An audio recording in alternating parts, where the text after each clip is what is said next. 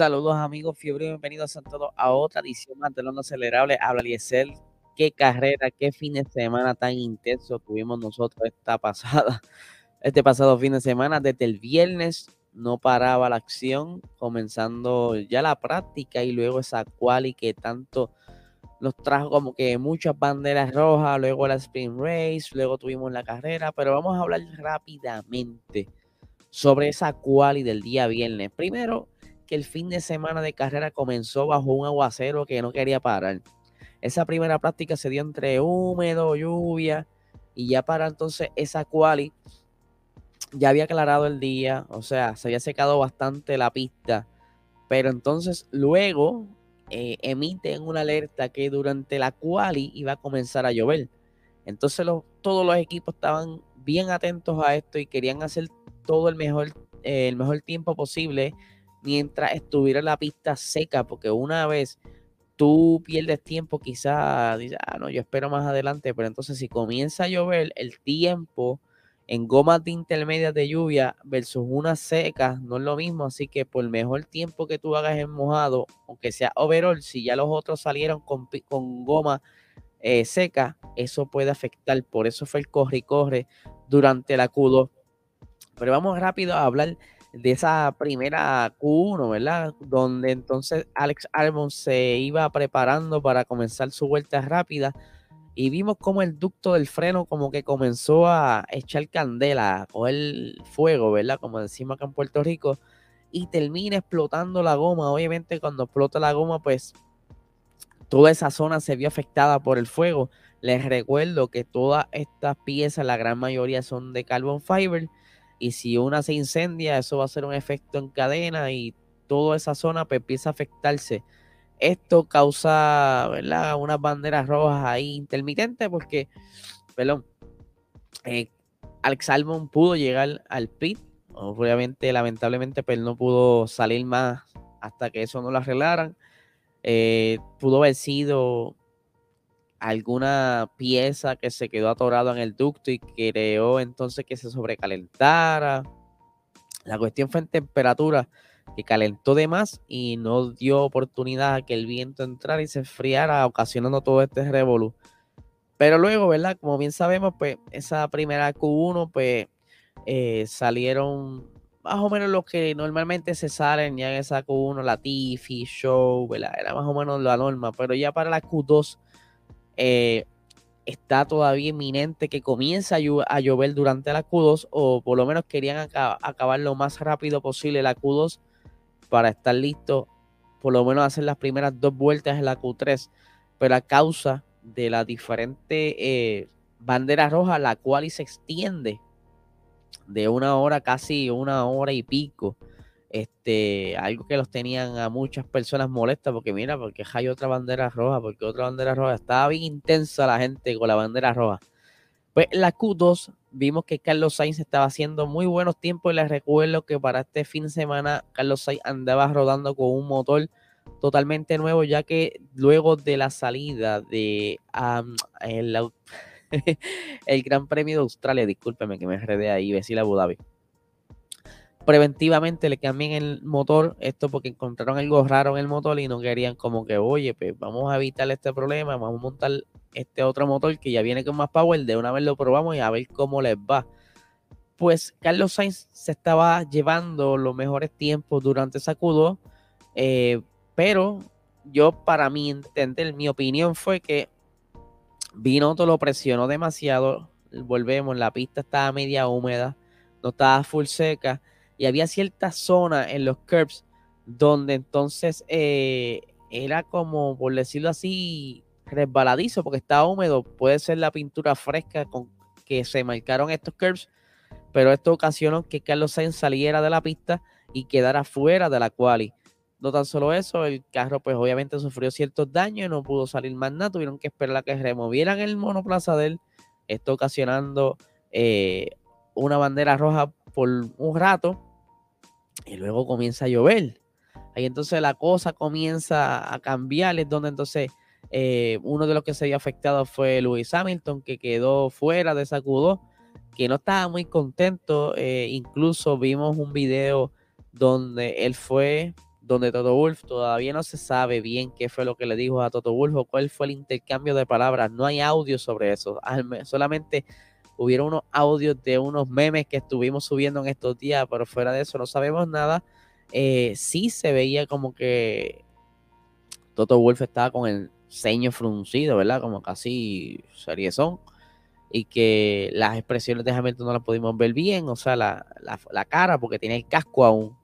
Y pues todo el mundo asumió que era una, discusión, luego que cosas que Toto Wolf negó más adelante que no había discutido con Luis Hamilton, que simplemente estaban hablando sobre el monoplaza, that's eh, que por cierto, este, no sé qué pasó con esa configuración de este fin de semana, está bien difícil de, trayendo, ¿verdad?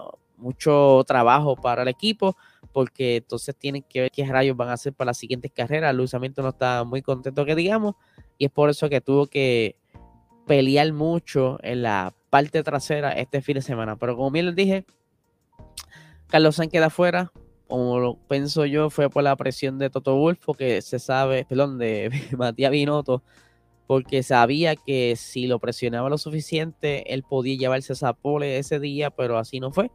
Se la llevó Max Verstappen, él es bastante, eh, por decirlo así, experto en correr bajo lluvia, y pues pudo llevarse entonces esa pole del viernes para comenzar desde esa pole el sábado de la Spring Race. Pero entonces ese sábado no pudo sostener esa pole o esa posición ya que eh, él la pierde en la arrancada durante esa primera lanzada. Obviamente los Ferrari arrancaron más agresivos que los Red Bull, pero eso fue cuestión de tiempo porque la gran mayoría comenzó con neumáticos blandos, una estrategia que iba a estar como que un poquito rara, ya que se iba a ir degradando, eran veintipico de vueltas, 21 si la mente no me falla, y pues con un neumático blando pues era como que algo muy arriesgado, a pesar de que la pista ¿verdad? no estaba clasificada como que de las mejores en grip, ellos dijeron pues vamos a arriesgarlo con esta, no hay mucho grip, so, pues en teoría debería durarnos las gomas, pero dado la defensa de Charles e intentando hacer espacio para adelantarse a Max, yo entiendo que ahí fue donde él fue perdiendo grip de esas gomas y cuando casi llegando al final de esta eh, carrera, yo creo que las últimas vueltas fue en donde entonces vimos como eh, Charles Leclerc va perdiendo eficiencia en su goma y Max lo caza, o sea, puede pasarle a, a Leclerc. También vimos cómo Sainz se fue recuperando luego de que él había salido ¿verdad? de la Q2. Poco a poco, poco a poco pudo llegar hasta una cuarta posición. Esto fue muy favor, ¿verdad? Lo favoreció mucho para entonces comenzar el día domingo en esa parte delantera o ese top 5, que eso fue lo que lo ayudó un montón. Pero vamos ahora a la carrera que estuvo súper interesante. Ahí déjame ponerle la foto. Cuando le dé la gana esto, ahí está. A diferencia del sábado, Max y Checo pudieron entonces eh, tener una mejor salida, haciendo que entonces Leclerc perdiera varias posiciones, al igual que Carlos Sainz perdió varias posiciones. Ambos tuvieron problemas en la arrancada, maybe sea porque la pista, eh, a diferencia del sábado, el sábado estaba seco, aquí el día del domingo estuvo bastante húmedo al comienzo de la carrera Obviamente ellos tienen que estar pensando, mira, ¿cómo rayos vamos a arrancar? Si le damos muy agresivo, puede que nos quedemos patinando. O como les pasó, que se fueron muy conservadores y entonces los demás supieron dónde eh, acelerar lo suficiente para no perder eh, velocidad, pero tampoco quedarse patinando como lo hicieron los Red Bull. Y algo que estuvo hablando Max el día sábado es que había problemas de sincronización de la transmisión al cambiar los cambios. Vaya la redundancia. Ustedes saben muy bien que esto es un sistema hidráulico eh, y es en lo detrás del guía y aparentemente el feedback de la de cuando él reaccionó a accionar el primer cambio pues no fue lo más rápido posible aunque fue obviamente bien poco pero le afectó la salida el sábado, a diferencia del domingo, parece que dijeron, mira, vamos a setearlo aquí, setearlo allá para que no falles esa arrancada tanto que nos hace falta. Y pues de ahí, eh, ese, en esa primera vuelta pasaron una cosita súper interesante y es que eh, hubo un incidente en esa chica, en, ustedes saben que de esa, esa recta, eh, luego de, esa, esa chica, siempre se me olvida el nombre. La cuestión es que estaban todos pegados y pues lamentablemente se vio afectado Carlos Sainz, esto porque estaban en un momento dado Mick Schumacher, Fernando Alonso, eh, Daniel Ricciardo y Carlos Sainz sumamente pegado, haciendo que entonces eh, Daniel Ricciardo perdiera pisar la, frenada, chocando, dándole un toque a Carlos Sainz, sacándolo de la pista. Eh, algo que pues ha traído quizá un poquito de controversia entre los fanáticos, porque estaban diciendo que por qué entonces no penalizaron a Daniel Ricciardo. Yo, mira, aquí yo me tomo un momento y digo que esto no fue algo hecho a propósito. Aquí los muchachos, y obviamente, mi opinión, ¿verdad? Hago la, la salvedad. En mi opinión, no es la opinión de ninguno de los, de los periodistas, ni nada, es mi opinión. Eh, es eh, la lanzada de las carreras, y más cuando está mojado, pues suelen ocurrir estas cosas. Tú tienes una pista que es bastante angosta, tú tienes una pista donde luego de tú comenzar la carrera, tienes una chica que se reduce básicamente a un carril y medio cuando tú tienes un montón de monoplazas tratando de defender o ganar una posición. Cuando esta gente llega aquí, que está en una pista húmeda, que te estás eh, recibiendo el spray de agua de los que están al frente. Cuando nosotros estamos viendo la carrera es totalmente distinto a como ellos la ven ellos tienen que entonces, eh, en base a su expertise, saber dónde frenar, dónde pueden entonces ir más agresivo. Pero lo que pienso yo fue que Daniel Ricciardo pues, quiso estirar un poquito la frenada. Cuando fue a frenar, pierde entonces el, el grip y choca o le da ese toque a Sainz, sacándolo de pista. No fue algo que él dijo, bueno, yo voy a meterme por aquí, quepa o no quepa, y si le pasa algo, pues le pasó. No, no, eso no es así. Al contrario, él se vio también afectado por este toque y no pudo salir de la parte trasera. Sainz no pudo correr, pero él, ¿sabe? él tampoco pudo puntuar. Y pues se está hablando de, eh, ¿por qué no lo, penalizaron? Mira, esto es algún incidente de carrera. Aquí no hay mucho que buscar. No estaban solos. Porque si hubiese sido, sido una historia distinta, que estuvieran los dos batallando solos, ya luego de varias vueltas, y que quizás fue una defensa muy agresiva o una ofensa ¿verdad? O una ofensiva muy agresiva, pues ahí pues se puede considerar el penalti. Vuelvo y digo, esta es mi opinión. Así que, porque se imaginan que cada vez que comienza una carrera bajo lluvia, todos juntos, ocurra un despelote así, van a penalizar a todos, ¿no? ¿Sabes? No, no hay carrera, porque entonces dice, ah, chico, pues entonces pues me quedo atrás. Y cuando la cosa se acomode, pues empiezo a atacar. No, no, tú tienes que estar por lo menos ahí, tratar de defender tu posición o intentar ganar una más, porque ustedes saben que estas carreras se, se basan en tratar de cachar lo más que tú puedas en esas primeras vueltas, porque ahí entonces viene la estrategia cómo te favorece o no. Así que eso fue un momento lamentable para Carlos Sainz.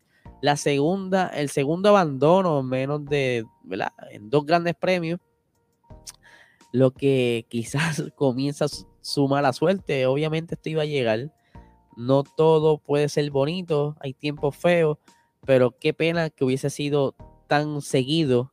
Él por lo menos tenía un buen motor ahí que nos quedamos mucho por ver, por ver qué iba a hacer ese motor.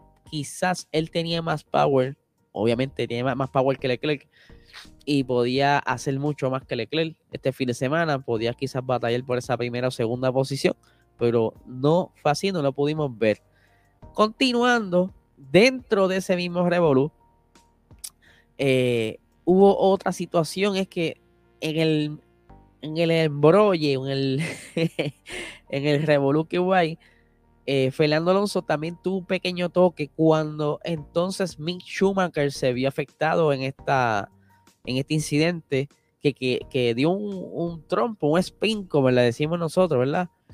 Y cuando entonces tiene ese pequeño toque, la goma de eh, Mick Schumacher toca el sidepod de Fernando Alonso, lastimándolo un poco, pero eh, pensaban que iba a durar la carrera así. Pero lamentablemente ya para la vuelta 7 vimos como entonces ese sidepod se hace canto, o sea, se abre por completo y hace entonces que Fernando Alonso tenga que abandonar la carrera. Eh, me da como que un poquito de, sentimiento, no sé, cuando Fernando Alonso va entrando al pit y le dice, mira, este, pero vamos a retirar, vamos a seguir, este, ¿cuál es el daño? Y dice, mira, mano, el daño es bastante serio, se le veía como que dice las tripas al motor y pues no podían continuar así, ¿sabes? No, no, no, no, no había break, si no, eso era arriesgar el carro porque no hay, no hay manera aerodinámica que él pudiera beneficiarse de esto, iba a estar totalmente perdiendo mucha velocidad por vuelta, iba a terminar atrás, así que mejor retirarlo de una y pues otra situación lamentable que está fuera de las manos de Fernando Alonso. Así que no, no, hay, que estar ¿verdad? justificando, no, que el chico está poco lento. No, no, son cosas ajenas a él. Eh, todavía el señor sabe que tiene buen carro. De hecho, si no me equivoco, él tenía eh, un, un, piso nuevo que estaban estrenando, que estaban colectando datos este fin de semana para entonces eh, ver si lo podrían traer para el próximo fin de semana de Miami, a ver cómo se comportaba y por lo que se veía estaba bastante rápido Fernando, pero qué pena, ¿verdad? Que, no pudo eh, terminar por lo menos la carrera. Ahí luego, ¿verdad? Como les había mostrado ahorita, que sin querer se me chispoteó, había un trencito de varios carros.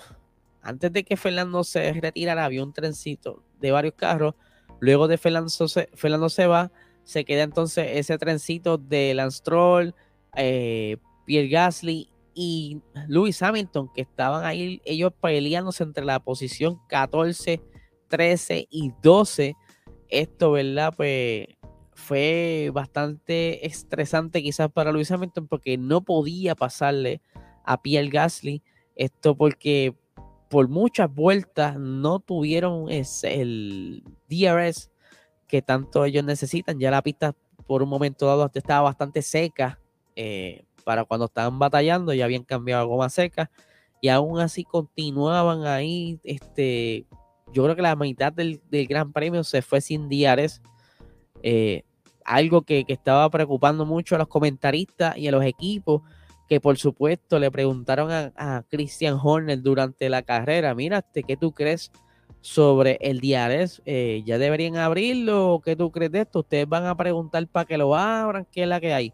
Y le dice, mira, mano, obviamente no le convenía en ese momento que hubiera diares porque tenía a Charles bastante cerca de Checo Pérez, estaba cerca de un segundo y medio y entonces si abrían el diares o daban oportunidad de utilizar diares, Charles apretaba utilizando la batería y pues podía alcanzar a Checo pero como les tiraron tanto, tanto y tanto, pues obviamente todo el panorama cambió porque vuelta a vuelta eh, las probabilidades van cambiando. Esto, esto, es lo interesante de este deporte, de esta categoría, que dependiendo cómo tú vayas atacando en la vuelta, tú vas, tú vas a ir quizás perdiendo rendimiento en la goma o si tú eres conservador, vas cuidando la goma y más adelante puedes tener unos buenos resultados.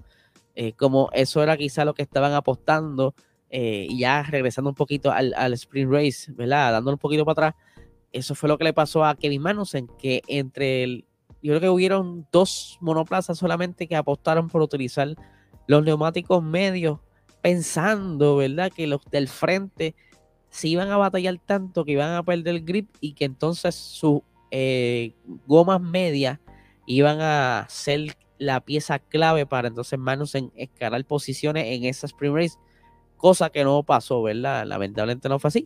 Eh, pero se la jugaron, eso es parte de esto, jugar cosas distintas a lo que están haciendo los demás.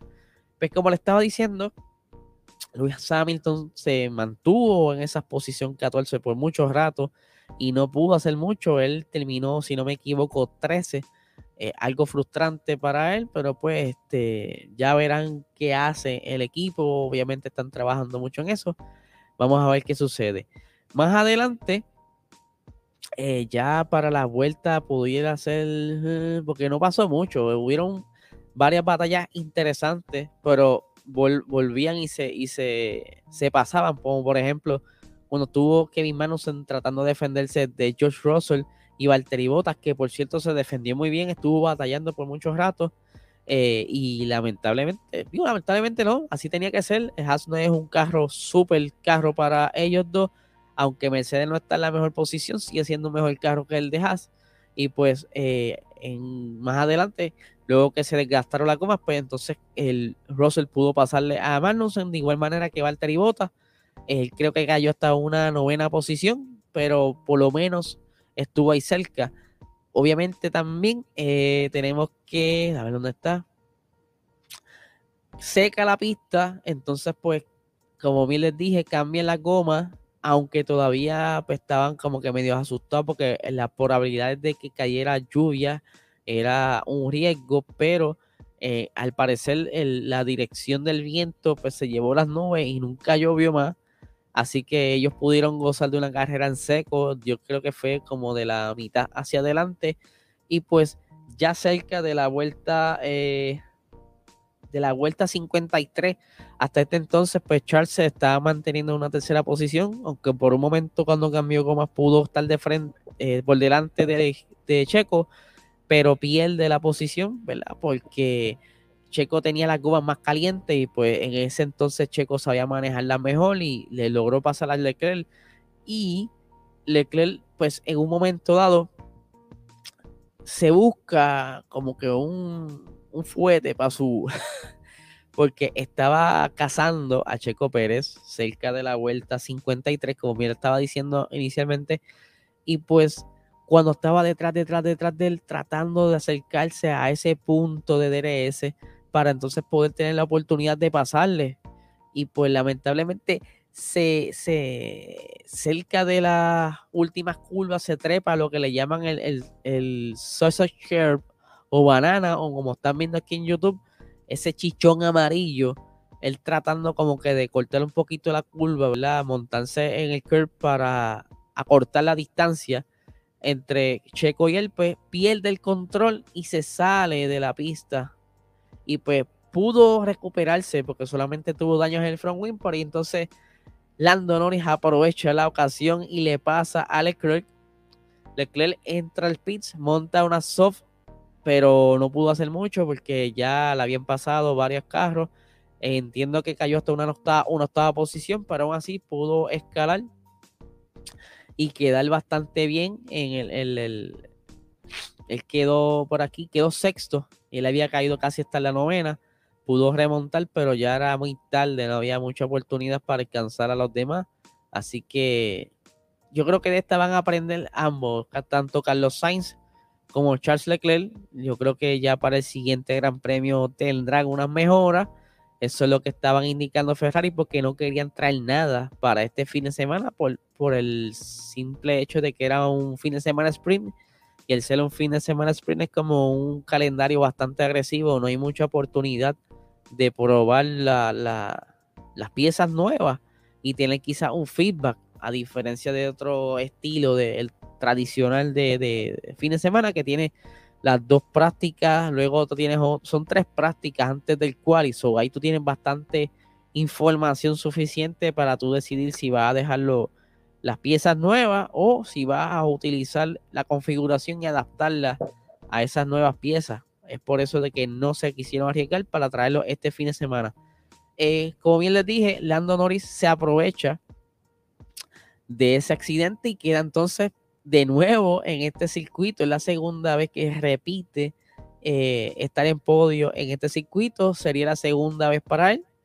Eh, bastante bien, porque Lando demostró que el carro ha mejorado un montón y Lando es bastante, eh, digamos que experto, al igual que Max, en lluvia. Le saca provecho mucho en lluvia y pues pudo por lo menos estar cerca para cuando sucedió esto, pues de eso se trata, estar siempre pendiente de lo que puede pasar y dar lo mejor de todo.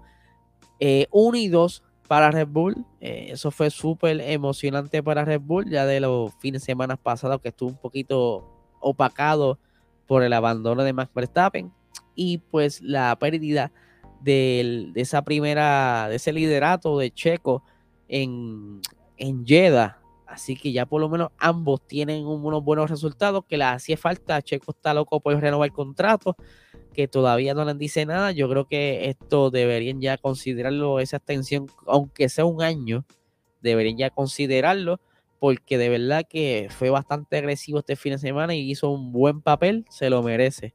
Así que vamos por acá a discutir, ¿verdad? Los resultados de la carrera. Max Verstappen con miles días se llevó esa primera, eh, esa primera posición. Checo Pérez segundo. Lando Norris tercero. George Russell cuarto. Y quiero hacer aquí un paréntesis porque durante el fin de semana eh, estuvo Nico Roswell haciendo comentarios. Me, me, imagino que fue desde su casa porque cada vez que hacía la intervención que se escuchaba como si estuviese a través de, como una llamada telefónica o algo así, pero estaba participando con los comentaristas y estuvo diciendo algo interesante, es que él dijo que miren, este, para el momento en que Luis estaba entre la, 15, en la posición 15 y 14, él decía, mira, mano, pero ¿cómo es posible que si tú dices que tienes un carro malo, George Russell en ese momento estaba quinto? Eh, y pues dejó esa, esa pollita ahí al aire y se fue que es cierto y lo hemos discutido en otras ocasiones, George Russell está corriendo en un carro aunque no es el mejor Mercedes que ha construido, pero es mucho mejor carro que lo que estuvo utilizando en estos pasados años, por eso que le va mucho mejor. Eh, en la quinta posición tenemos a Valtteri Bottas también, que está haciendo un gran trabajo para Alfa Romeo. El Alfa Romeo el año pasado no pudo hacer mucho con Kimi y Giovinazzi, y ahora con Valtteri Bottas y obviamente con la nueva normativa de aerodinámica y en todo lo que estuvieron trabajando eh, el equipo Alfa Romeo, pues está rindiendo frutos. Ellos bien lo dijeron que este año pues sí a poder estar cerca de los puntos, pero ya para el año que viene podrían estar cerca entonces de esos posibles podios, aunque no se vayan muy lejos. Si ocurre algún desastre en esas primeras posiciones, puede que entonces se acercara más, porque ustedes se imaginan que Leclerc y Checo se hubieran eh, engrampado, ¿verdad? Ya entonces subirían dos posiciones y posible podio para Valtteri. Así que eso es bueno que esté por ahí en el, top 5 porque puede aprovechar cualquier situación que ocurra. Lamentablemente aquí tenemos a Charles Leclerc. En la posición séptima tenemos a Yuki Tsunoda. Estuvo haciendo un gran papel este fin de semana que quedó por encima de su compañero Pierre Gasly. Que bastante que le hacía falta hacer algo así porque lamentablemente lo estaba opacando Gasly casi siempre. Y así que Gasly ahora, papi, tienes que apretar, porque si no, ya tú sabes, te va a caer todas las chinchas a ti. Sebastián Vettel en la octava posición. Muy bien por él, porque eh, no había podido correr las primeras carreras. Viene a correr en Australia, luego de varias semanas fuera, y pues tuvo ese abandono. Y ahora llega entonces, por lo menos a una octava posición, se sabe que eso fue por la salida entonces de, de Carlos Sainz, porque si no hubiera quedado quizás noveno. Eso nadie lo ve. Cada vez que se sale uno de los que están en los top 10, eso puede entonces beneficiar a los demás. Porque si de estar todavía por ahí Alonso y eh, Carlos Sainz, Luis Hamilton quizás estuviera dos posiciones más abajo, de la igual manera de los demás eh, muchachos que estuvieron entrando en los puntos el día de hoy, como lo fue Kevin Magnussen y Lance Troll, que eso, ¿verdad? Por lo menos para el equipo de Aston Martin se llevaron ahí de, los dos pilotos, cogieron puntos. En la posición 11 tenemos Alexander Albon ahí jascando, raspando esos puntitos. Yo creo que este año vamos a ver a Williams con, con Albon. Con Albon, no con Latifi, con Albon quizás más cerca de los puntos. Puede que se repita el que ellos puedan puntuar próximamente y un circuito como Miami pues pudiera ser interesante para ellos.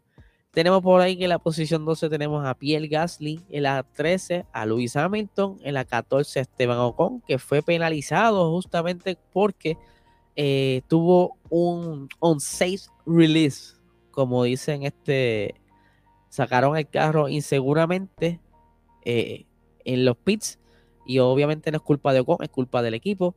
Eso pasa a menudo cuando quieren aprovechar que no, ¿verdad? no perder la posición en la grilla por una salida mal de los pits. Y pues ahí estuvo un pequeño encuentro cercano con Luis Hamilton que por poco se, se baratan. Y entonces, pues por ese un safe release le dieron 5 segunditos de penalización. Tenemos por ahí la 15 a Show Wan Yu. En la 16 a Nicolas Latifi. En la 17 a Mick Schumacher que estuvo, ¿verdad? Con varios desastres el día de hoy. Tuvo ese trompo en la primera vuelta. Y luego más adelante tuvo entonces otra salida de pista, algo que no le favorece mucho, ¿verdad? Porque él carga con ese apellido, como bien dijo Luis los otros días, eh, y pues suelen como que medirlo mucho con el papá, lo que no debiera ser así, deberían compararlo con su compañero, aunque el compañero es un veterano, así que está difícil la cosa. Eh, en la posición 18 tenemos a Daniel Ricciardo, que estuvo ahí jugando con gomas, entró como tres veces a los pits en la 14 Fernando y en la, y en la, en la 19 Fernando y en la 20 Carlos Sainz. Ahora vamos a discutir rápidamente los eh, cómo están los standing ahora mismo. Tenemos que tenemos todavía a Charles en el tope con 86 puntos, seguido de Man Verstappen con 59, Sergio Pérez en la tercera posición con 54 puntos, George Russell quinto con, eh, perdón, cuarto con 49 puntos, mientras que Carlos Sainz baja eh, con 38 puntos, Lando Norris con 35, Lewis Hamilton con 28, Valtteri Bottas pisándole los talones, que si vuelve a puntuar Valtteri Bottas y Lewis Hamilton se queda fuera, puede que entonces supere a su ex compañero de equipo. Eh, Esteban Ocon con 20 puntitos, Kevin en papá con 15 puntitos. Ahí el equipo está luciendo de show eso son varios milloncitos de pesos que se van a llevar al final de la temporada.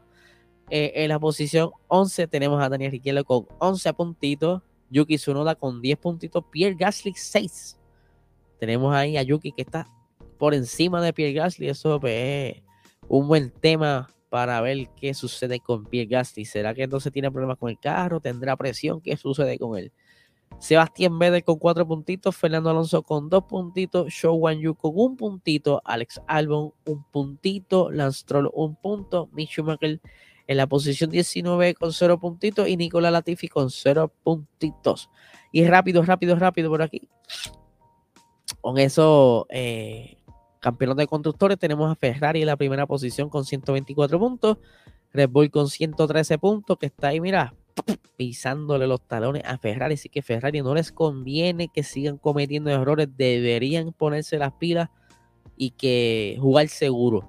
Sí, tienes que arriesgar, pero tienes que también jugar un poco seguro para entonces tener el mayor punto posible, como lo estaban haciendo al inicio, que le iba muy bien, pero eh, se ponen medios agresivos. También viene Matías Binotto a meter presión y ustedes saben cómo es la cosa. Mercedes sigue en la tercera posición con 76 puntos, pero si sigue como va, McLaren puede que quede tercero, algo que le hace falta, porque hacía dos años atrás eh, querían esa posición y la perdieron ante Racing Point, así que tienen que hacer lo necesario por llegar ahí. Actualmente tienen 46 puntos, tienen Alfa Romeo, que hacía tiempo que tampoco estaba por ahí cerca, con 25 puntos, Alpine con 22, Alfa Tauri con 16, Haas con 15, Aston Martin cinco puntitos y Williams con un puntito. Así que eso es todo por lo que tenemos de eh, en cuanto a puntuaciones y todas esas cositas. Yo creo que este fin de semana fue el, el, sprint. No soy muy fanático del sprint, pero la lluvia jugó un papel bien importante porque pudo entonces hacer ese efecto de cambiar quizás los resultados de lo que pudiera estar pasando eh, durante el fin de semana, porque ha sido seco el fin de semana, pues normalmente hubiéramos visto más o menos lo mismo entre el viernes, sábado, ¿verdad? Porque normalmente según clasifican, así terminan, pero el efecto lluvia es bueno siempre que aparezca, no todo el tiempo, porque no, no puede ser todo el tiempo, porque si no, ¿verdad? Sería como que un desastre cada rato, aunque la lluvia saca lo mejor de los pilotos y lo peor también, así que Espero que tengan una excelente semana. Recuerden suscribirse a este canal, darle click a la campanita. Si está en formato audio, puedes dejarnos un comentario, rating, ¿verdad? Del 1 al 5, lo que usted quiera darme ahí. Eso es bien importante para mantener todo esto en movimiento y que nos ayude a crecer como lo han hecho hasta el momento, pero un poquito más siempre, ¿verdad? Para ir más adelante y seguir dándole mejor eh, contenido para ustedes. Así que nada, gente, ahora sí que tengan excelente semana.